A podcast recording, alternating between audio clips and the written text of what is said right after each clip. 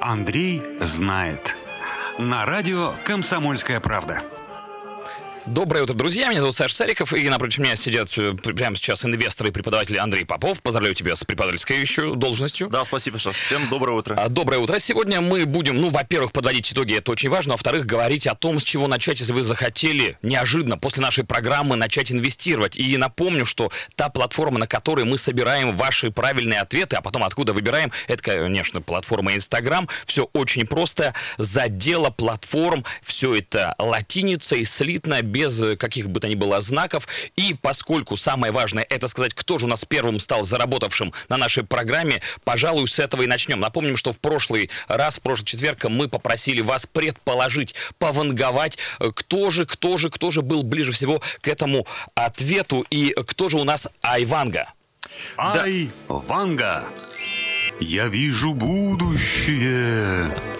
Итак, давай посмотрим, кто же у нас смог оказаться максимально близок. Напомню, что мы пытались рублевые акции Яндекса на московской э, межбанковской валютной бирже, да, все верно? Да, Саш, да, мы э, просили угадать наших слушателей, любимых, а сколько будет стоить на конец торговой сессии э, среды, этой среды, а, стоимость одной рублевой акции компании Яндекс.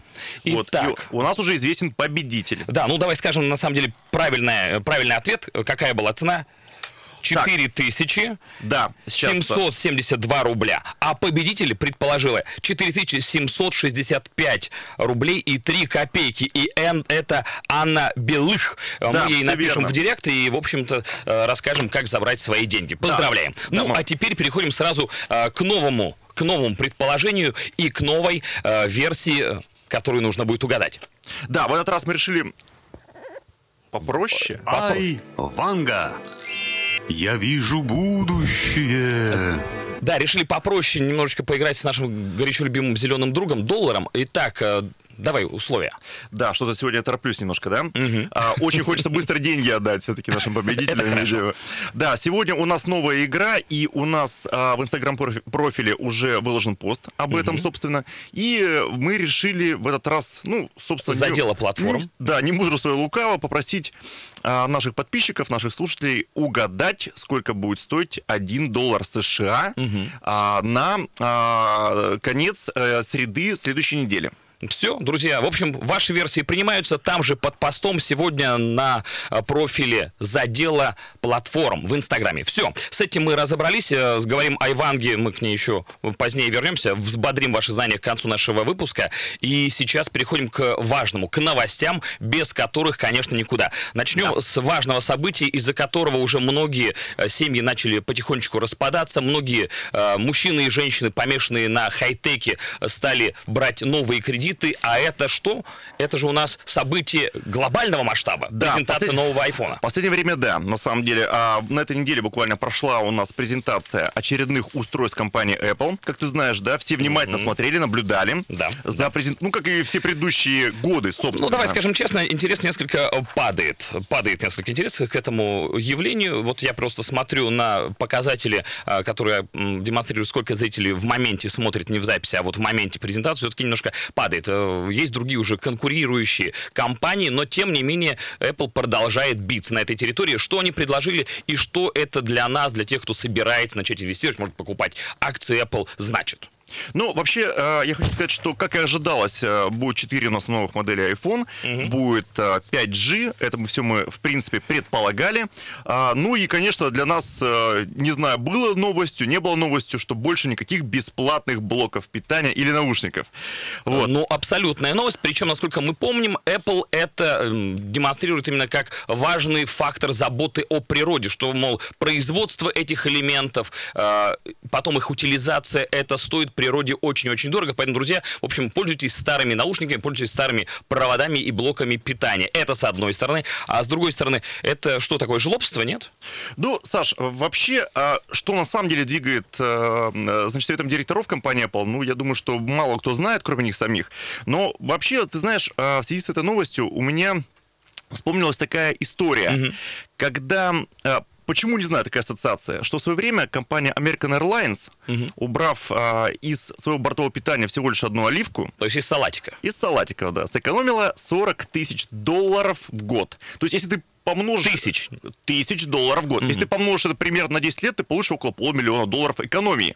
В принципе, Либо, да, да. а как мы прекрасно. знаем с тобой, эко- сэкономил, значит, Значит, заработал. Вот, поэтому в этом случае мы а, можем предполагать, что здесь не только забота об э, окружающей среде, но и в то же время это забота о прибыли для своих акционеров.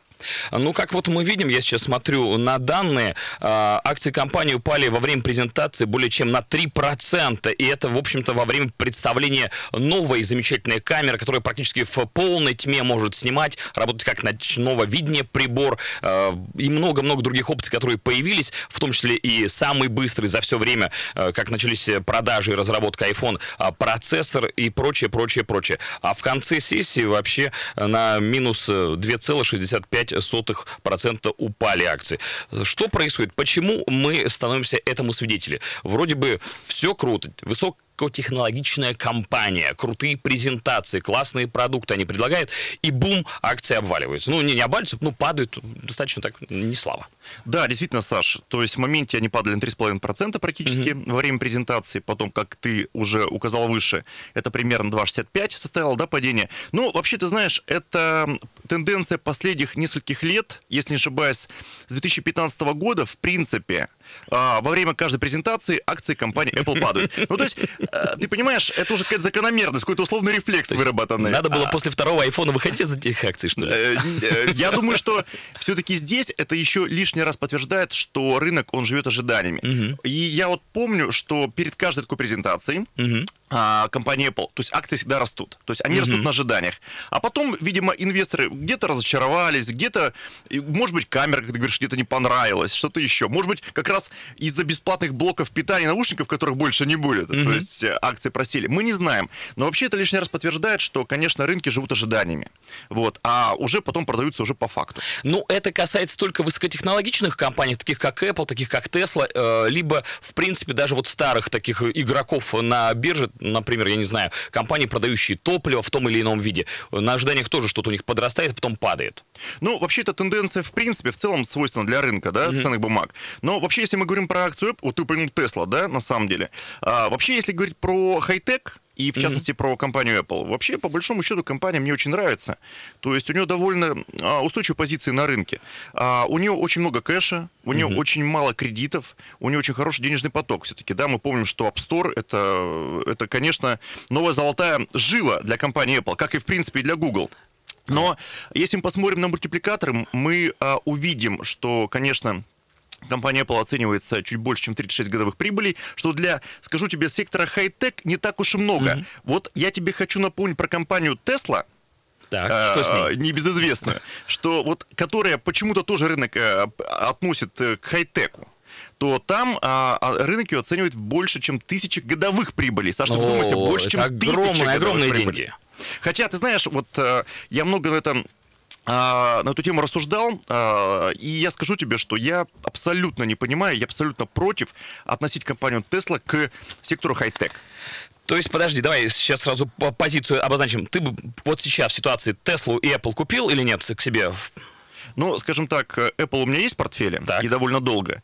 То есть я его не докупаю, но и не продаю.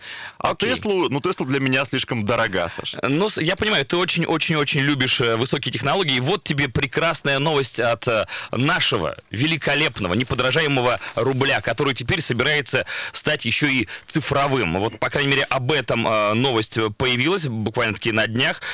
Сообщается, что цифровой рубль будет все тем же российским рублем, который будет выпускаться Банком России в цифровом формате дополнительно к существующим формам денег. То есть вот такое странное решение, неожиданное. Зачем нам это нужно? Что это? Это биткоин или э, что это за странная э, погоня за модой?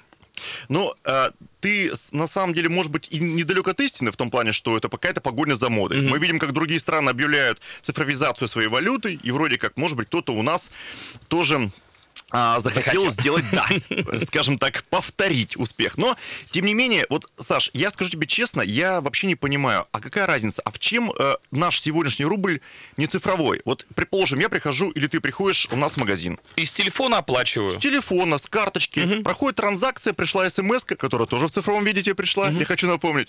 И Да. все. То есть транзакция прошла. То есть я хочу сказать, что а, рубль давно уже цифровой. Но это касается не только рубля, это касается всех мировых валют, это касается и доллара, и евро, и франка, господи. Ну, э, мы же все давно живем в 21 веке. И мне поэтому непонятно, собственно, желание, то есть это что будет, э, чем этот рубль будет цифровее, чем он уже сейчас есть?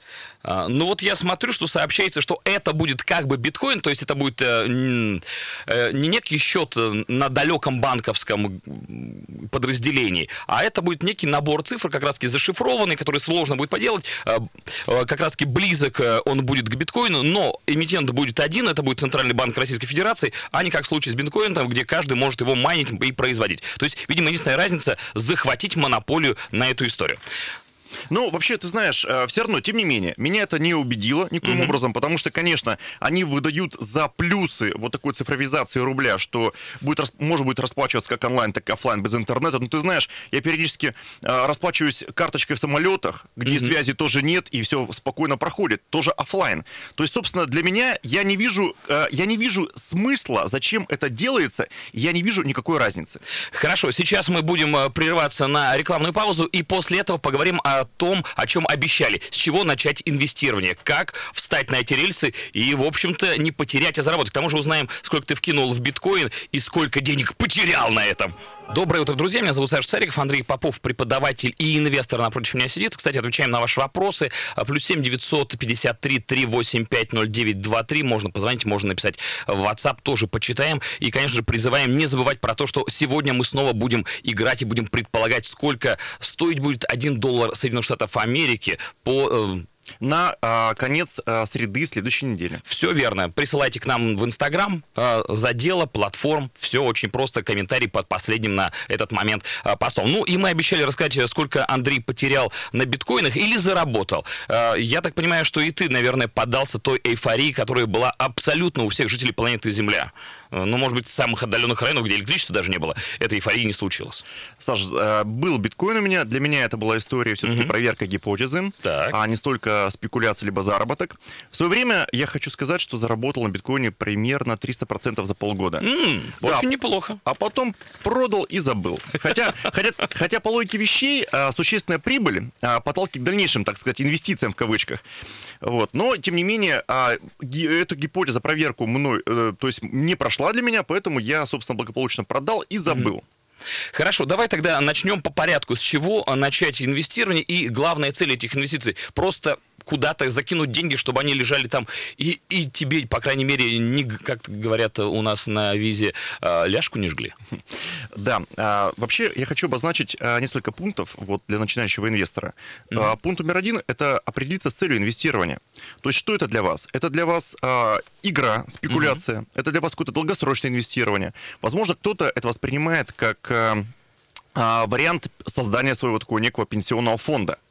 Вот почему важно начать именно с цели? Ну, потому что от этого, от этого зависит э, дальнейшие шаги, в принципе, по определению стратегии, по выбору класса активов для инвестирования. И, что немаловажно, это влияет на выбор брокера.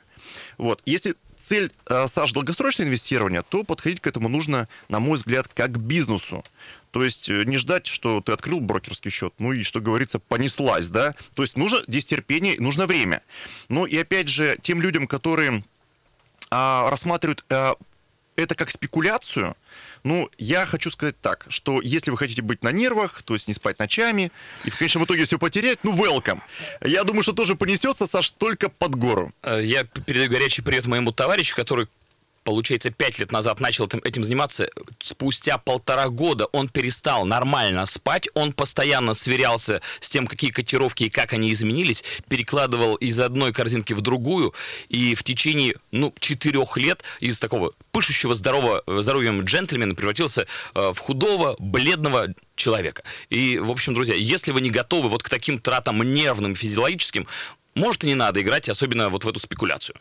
Да, я полностью поддерживаю и э, считаю, что, конечно, долгосрочное инвестирование, инвестирование это, э, это, конечно, не игра никакая. То есть mm-hmm. это не игра в рулетку. И именно поэтому очень важно, а вторым пунктом, это именно определение стратегии и выбор активов для инвестирования. Ну, к примеру, э, вы можете ставить свой портфель предположим, 40% у меня будет составлять облигации, 20 или 30% у меня будет составлять акции и, и кэш, условно Слушай, говоря. а это процентовка случайная или уже какой-то там отработанный механизм, и в принципе так хорошо работает в этом э, именно пропорционале? А, здесь нужно подбирать для каждого индивидуально, угу. потому что это зависит не только от выбранной стратегии, как я уже говорил, да, то есть кто ты? Ты долгосрочный инвестор, ты спекулянт, а, что это для тебя означает лично? И нужно здесь понимать, что это еще же в то же время влияет выбор этой стратегии в зависимости от твоего психотипа. Вот угу. то, что мы говорим, чтобы угу. тебе спать спокойно, чтобы ты не вставал в холодном поту по ночам, это тоже важно учитывать при определении процентовки вот этой, как ты говоришь, своего будущего портфеля. Ну вот смотри, игра вот в инвестора. Хочу играть в долгую. Я примерно представил, почитав книжки, там, побродив по специализированным форумам, э, сколько должна быть раскладка по процентам э, вот внутри моей стратегии инвестирования. Угу. Дальше что я делаю? То есть я просто выхожу сам на рынок, либо мне проще взять брокера, брокера, который будет за меня покупать. Ну, самостоятельно ты на рынок выйти не сможешь. Э, здесь нужен будет посредник. То есть нужен тот, у кого есть лицензия. Да, в данном угу. случае это брокер. брокер. А, ну, я тебе хочу сказать, что вот ты говоришь про суммы инвестирования, да, то есть ты уже решил вроде как угу. заняться инвестированием, ты уже инвестор. Здесь а, очень много есть расхожих мнений в том плане, что, ну вот, чтобы инвестировать, нужны большие деньги. Ну, я считаю, что нет, что... не так, что ли, хочешь сказать, что я могу там свои 200 рублей, которые остались после обеда в университетской столовой, потратить в инвестиции? Я считаю, что здесь а, не столь важна сумма, хотя она имеет значение, угу. безусловно сколько регулярность таких вложений. То есть пусть это будет ты э, по 10 тысяч рублей ежемесячно угу. отправляешь на а, фондовый рынок, но это будет регулярно.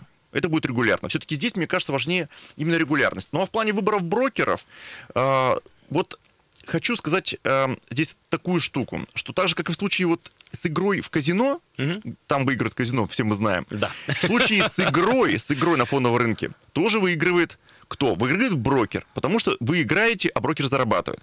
Поэтому чрезвычайно важный шаг перед началом инвестиций – это именно выбор вот этого финансового посредника между вами и биржей. Слушай, ну а есть, я не знаю, какой-то черный список, э, где можно найти плохих брокеров, или белый список, где можно найти хороших брокеров? Как выяснять, кто из них э, классный, а кто не очень, и кто, в общем-то, просто спустит твои деньги на свои игры, на свои попытки проверить какую-нибудь теорию?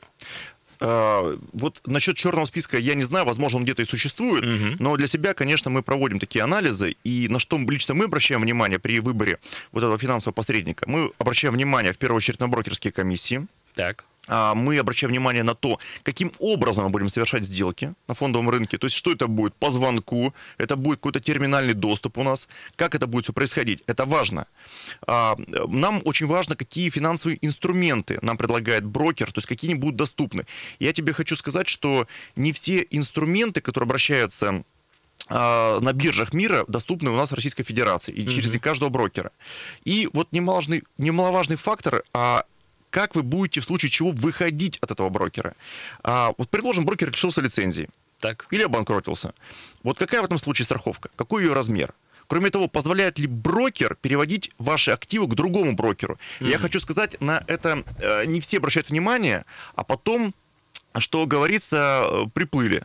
Угу. И получается, выход единственный, это только продавать свои ценные бумаги и выходить уже, а, значит, средствами денежными, что не всегда бывает удобно. Ну, и я здесь хочу тебе добавить, что не нужно забывать, что брокер – это ваш проводник в мир финансов, но идти-то вы должны самостоятельно, ну, подожди, вот я выбрал этого самого брокера. Лицензия у, не, у него есть. Вроде бы отзывы на него хорошие. Я поискал там по специализированным сайтам и форумам, его хвалят. И вроде бы как э, инструмент у него вполне работающий. А вот есть такой инструмент, который он будет предлагать, и это для меня будет прямо маячком, что он не очень добросовестен. Здесь я выскажу свое мнение, свое угу. мнение, а, что никаких там структурных продуктов, никакого доверительного управления, которое угу. предлагает брокер зачастую, в первую очередь, их выбирать не стоит, потому что зачастую под красивой оберткой так называемых структурников или доверительного управления скрываются угу. очень большие комиссии и риски. Так что здесь, я считаю, на это нужно обращать внимание в первую очередь, то есть на те продукты, которые брокер тебе предлагает лично. Мгм, Ясно, хорошо. С брокером определились, э, примерно поняли, как мы хотим, э, чтобы наш портфель выглядел в процентовке. Э, Следующий шаг. Мы выходим, отдав деньги этому брокеру, узнав, что у него все хорошо, и есть гарантия, если вдруг он потеряет лицензию, средства будут переведены другому брокеру, тот продолжит за нас сражаться и зарабатывать денег. Что ну, это, дальше? ну, это один из факторов, это один из факторов, безусловно. Но, кстати, вот я хочу тебе сказать про... Вот, все-таки давай личный пример приведу тебе, если тебе интересно будет. Мгм, Да, связанный как раз вот с таким м, структурным продуктом, который мне предлагал один из брокеров. А, я повелся, как и многие, наверное, слушатели, повелся на предложенный а, структурный продукт, который он подавал как очень защитный, очень защищенный, регулярные выплаты. А, при этом Брокер, а, я хочу сказать, Саш, зарабатывает тебе сразу же. Вот в данном случае, э, при данном структурном продукте мой брокер может зарабатывать до 30%. Мгм. Да, то есть продукт, он действительно защищенный, он действительно приносящий прибыль, но кому? Брокеру? Брокеру, да. То есть поэтому, а, а вот доверительное управление, а, так это, в моем понимании, вообще вещь э, бесполезная э, абсолютно. Потому что за обещаниями а что вашими средствами будет управлять этакий мега-аналитик, этакий, Мгм. знаешь, Тони Старк от мира финансов, зачастую выливается в мега-комиссии и очень посредственный результат. Поэтому а, после того, как вы определились, Так. что да, вам этот рынок интересен, вы определились с брокером, учли все эти комиссии, учли все эти нюансы, то, конечно, нужно заниматься своей финансовой грамотностью в первую очередь, потому что как- вот стратегия у вас есть, все-таки это определенный скелет, Мгм. но мясо должно нарасти. А мясо, конечно, это не только знания, которые вы получите, каким образом фондовый рынок работает и каким образом а, что представляет себя каждый из эмитентов, которые вы хотите а, добавить в свой портфель. Но в то же время нужно понимать, а, как работают все остальные инструменты. И облигации, а, и акции, и структурные продукты, и ETF, и доверительное управление. То есть знания здесь все-таки определяющие. Э, Смотри, тогда получается, мне самому нужно тоже почитать, то есть я не могу просто вот этому прекрасному умному человеку отдать, чтобы он зарабатывал, я вот там буду по 10 тысяч в месяц ему засылать э, на, на счет, и мое благосостояние, когда я выйду на пенсию, будет, ну, такой гигантской, как у Креза, знаменитого мифического персонажа. То есть мне надо самому читать. Что почитать? Прямо надо взять книжки и, или расскажем про это в следующий раз.